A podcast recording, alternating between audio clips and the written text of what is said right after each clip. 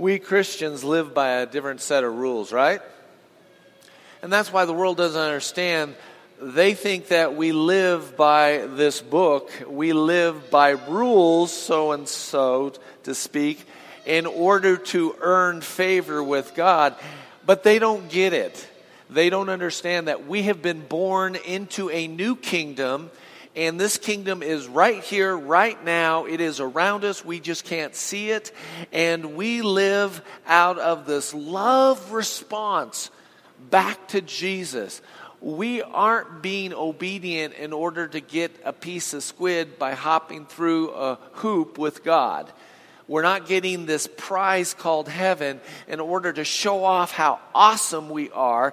No, what happens is, is we are now living in a brand new kingdom, well, kingdom that we can't see. And Christians are to live differently. I'm going to ask a rhetorical, right? Right. And after you come to Jesus, Jesus starts teaching you how to live.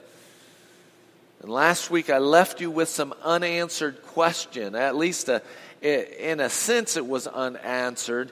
And we talked about how we are not to be judgmental because the world accuses Christians of just being judgy. I've made up a new word, judgy. Uh, no, it'll be okay.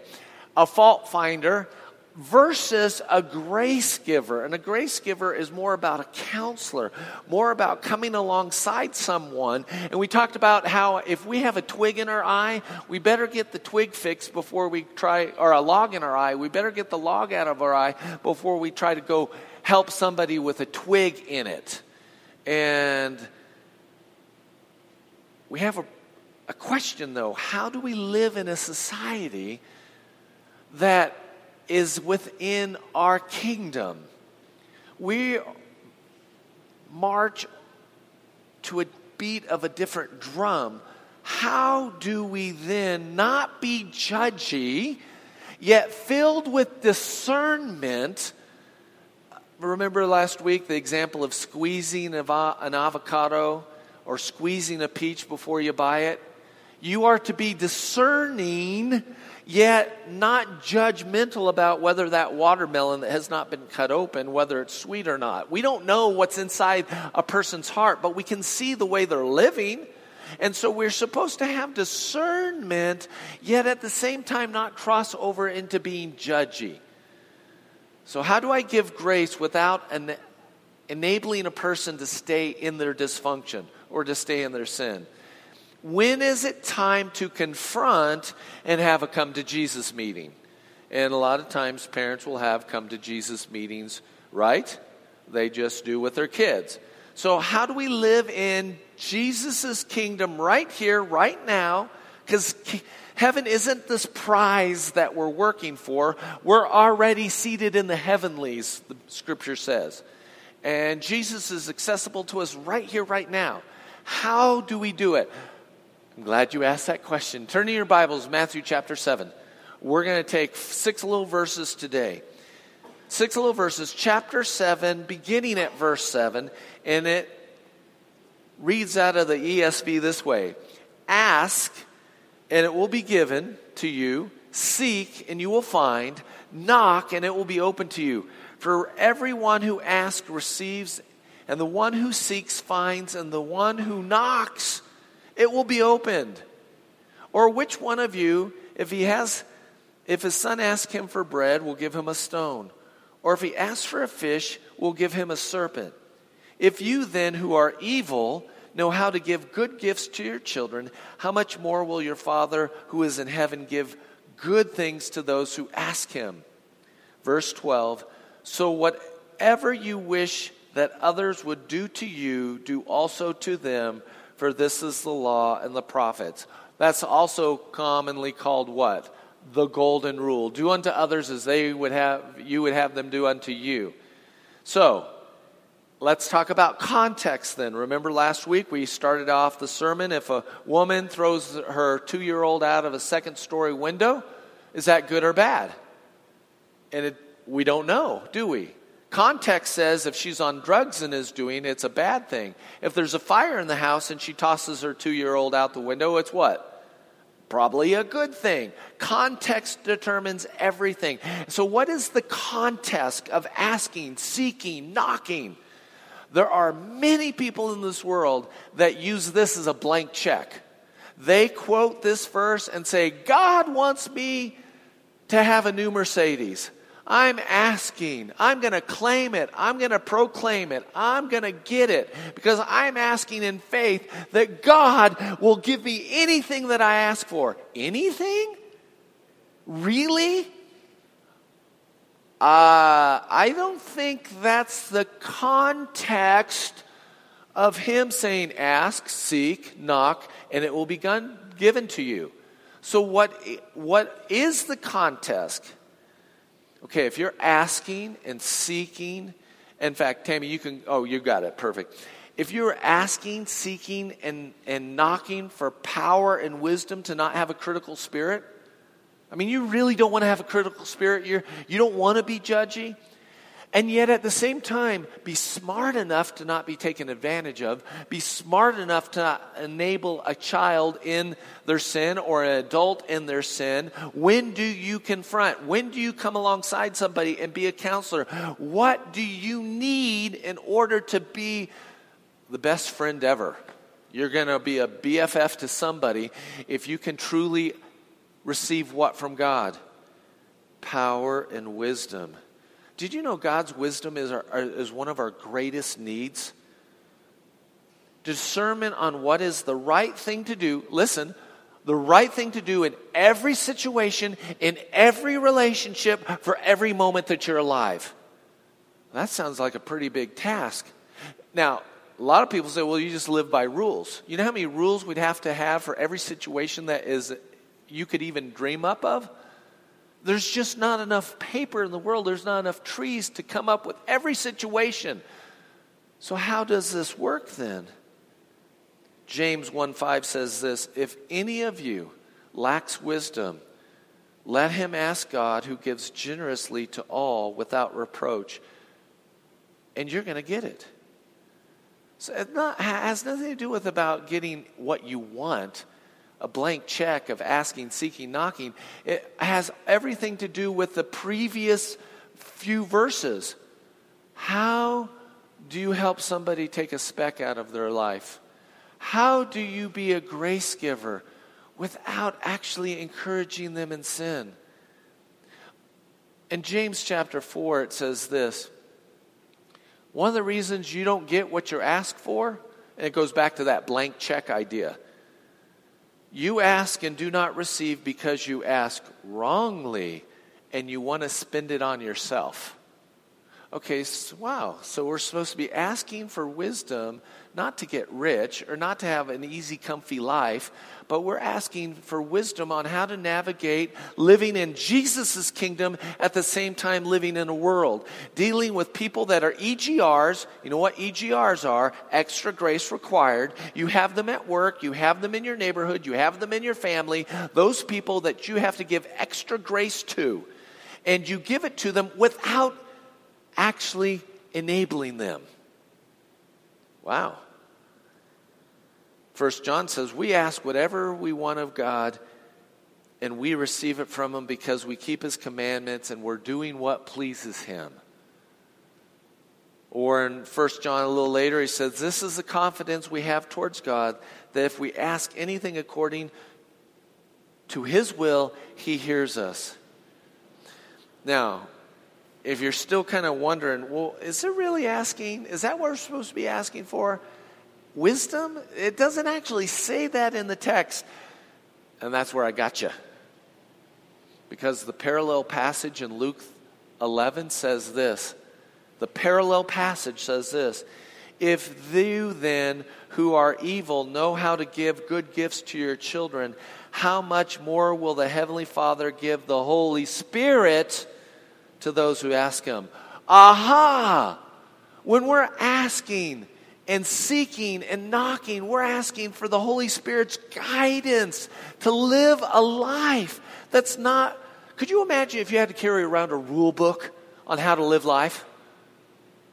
It would be a truckload of paper. But no, you don't need that. You have the wisdom of the Holy Spirit living inside of you to direct you in the way you live in Jesus' kingdom now.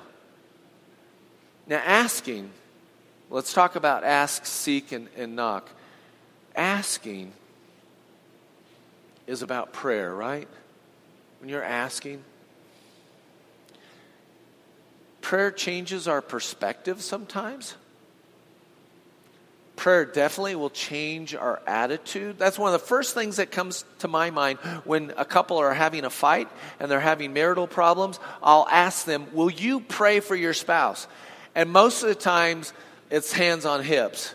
No, I don't want to pray for them. I'm mad at them. I'm angry with them. Do you know what will begin to happen if you begin earnestly praying for them?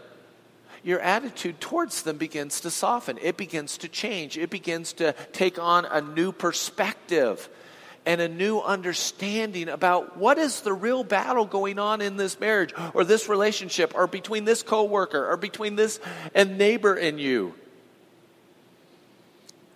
A lot of times we're guilty of this. Let me take just a little tangent. We keep asking God for wisdom when we don't use the wisdom He's already given us. Right? God, I keep asking for wisdom, but really what I'm asking you to do is just do it for me. Isn't that true? Just fix it for me. I don't want to get my hands messy. And God's like, No, I've given you wisdom. You know the right thing to do. But you're on a fishing expedition. You're going to keep fishing until you get an answer out in the world that lines up with you so then you can say, okay, I, I, have my answer. No, God's wisdom comes through the Holy Spirit and through His Word, and it's going to happen by asking. By asking. Second thing is seeking. Uh, not passive. Seeking is, is very active. Uh, you're pursuing, you're pushing, you're uncovering, you're putting two and two together. Knowledge is one thing, but wisdom is taking all that knowledge and putting it together and understanding the way things work, right? So now let's put it back in context. You're asking and seeking about a relationship and having wisdom, and you're saying, God, what am I supposed to do? Now, I've shared this story before in Bible study. I might have shared it before. I'm just going to call his name Ed okay? I don't want to use his last name because we do record this and it does go on the internet. Ed was a raging alcoholic, and he was coming to my recovery group. I, we were leading a recovery group, and he was coming, and he'd be sober for a week, and then he'd go off, and then he'd be sober, and he was just so frustrating. And he was trying to work the program, he was trying and trying, and there were other people in the program that we're like so judgmental towards him. I said, let me tell you his story. This is part of that seeking, part of asking questions, wanting to know God's answer, his wisdom. I said, Do you know when Ed was six years old? It was 1966. So he's about the same age as me. So suddenly I had a bond with Ed. Ed's brother was 10 years older. Ed's brother was into heroin. Ed's brother and him lived in San Francisco at the time. Ed's brother used to shoot him up at six years old with heroin. That boy was a heroin addict from age 6 to age 21. At age 21, he finally broke the addiction of heroin. You should see the scars that were on him from all the needles. Now he's in his 40 and he's an alcoholic. He's trying to give his life to Jesus. And there were some hands on hip, judgy, judgy, judgy, judgy, judgy. I would have been in that same boat too. Had I not asked and sought the Holy Spirit's wisdom on how to deal with Ed. Ed, tell me a little bit about yourself. And suddenly he shares his backstory. Do you know what happened in my heart? Understanding, compassion, wisdom on how to deal with Ed. That wouldn't have happened if I had not asked, sought, and knocked. Here I would have been guilty of judging instead of being a, the counselor. That's how we can live in Jesus' kingdom now at the same time we live in a fallen world. Am I right? We have to have the Holy Spirit in us so that we can ask and seek and knock. Let's go back to the text. Let's look at point number two. Verse 80 says this, or verse 9 Which of you, if his son asks him for bread, will give him a stone? Now, there's a play on, on, on this because uh, the bread didn't come out like Weber's bread. The bread they made looked like little stones. You've made dinner rolls before. That's what they used and baked in their ovens. What good father would say, Here to their son, and it's a stone that looks like a piece of bread? He goes, You guys wouldn't do that. And then he goes on and he says, What? He says this. Or if he asks for a fish, we'll give him a serpent. Oh, if you fillet a snake open and you fillet a fish open, both meats are going to look pretty similar. One was considered dirty and unclean and defiling, a snake. Jews were not allowed to eat snakes, they were allowed to eat fish. How many of you, he is saying, would purposely defile your child? Purposely defile their innocence. And he says, None of you would, right? It's, it's a rhetorical question. And he says, If you then, being evil, know how to give good gifts to your children, how much more will your Father who is in heaven give you good things to those who ask him? Here's the fill in the blank. Um, the Father will give you what you need. The Father will give you what you need.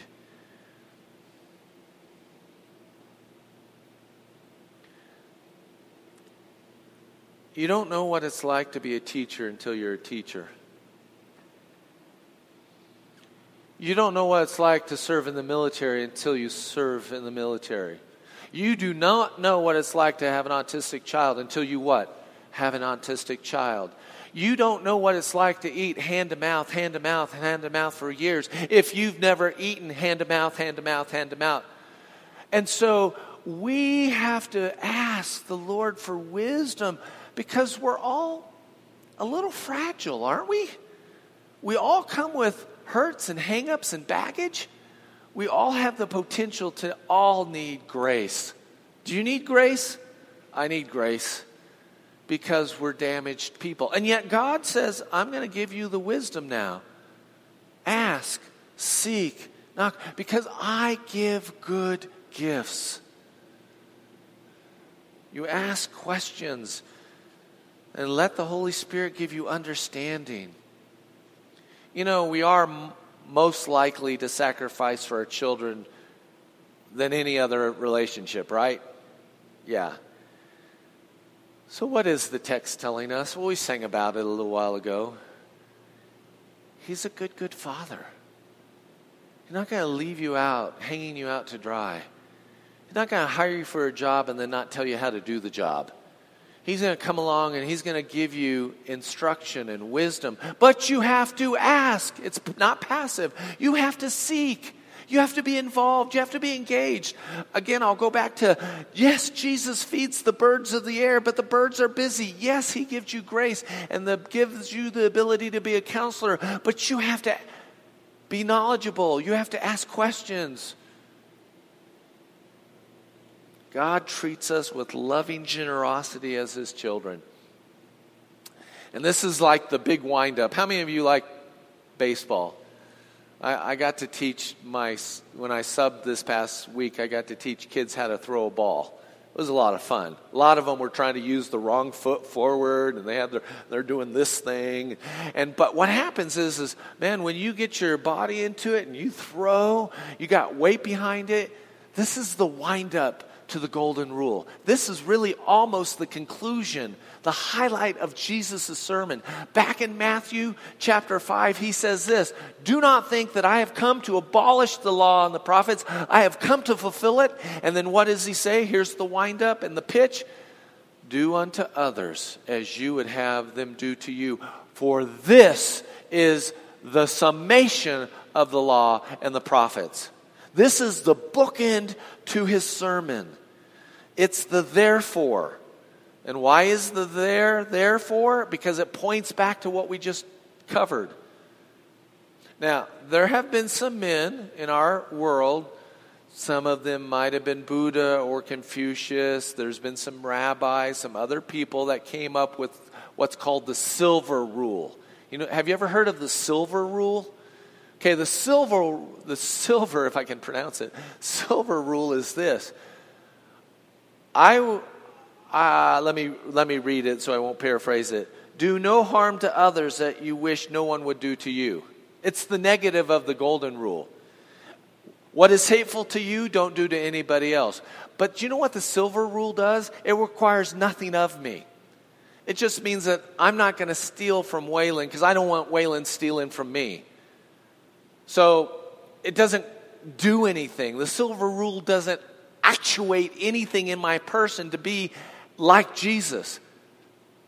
The golden rule says what? Treat others like I want to be treated. Do you want to be treated with kindness? Then be kind. You want to be given forgiveness? Then be forgiving. Do you want people to give you the benefit of the doubt? Then you give people the benefit of the doubt. Do you want to be tailgated? Don't tailgate anybody else. Okay, I just threw that in there. Because I hate being tailgated. I don't want anybody to tailgate me, so I don't tailgate. That kind of like the silver rule, but the, you know, it's just do you want to be appreciated at work? Do we all want to be appreciated at work? Then appreciate those that you work with. Do you want to be loved? Then be loving. Do you want to be loved? Be loving. I love what Romans chapter 5 says, verse 5. It says, Hope, hoping in Jesus, hoping in his salvation, hoping in the new person that we're becoming, hoping on all that. He said, Hope does not put us to shame because God's love has been poured into our hearts through the Holy Spirit who has been given to us. John 13 is very famous for this. Jesus says, A new commandment I give to you that you love one another. This was like revolutionary back then. And in our political climate today, in, a, in, in, this whole world of identity politics, where we now label everybody so that we can hate everybody, all of that is so evil. It's so wrong. Why are we doing it? Why can't we just be people? Are you with me on this? And Jesus says, I want you to love one another. No qualifications. I don't care what color they are. I don't care what they do for a living. I don't care their political uh, persuasion. I want you to love one another. And then Jesus says, This is the kicker. And the world will know that you are my disciples by your love for one another. You know, only the Holy Spirit can empower us to love one another the way Jesus loved us.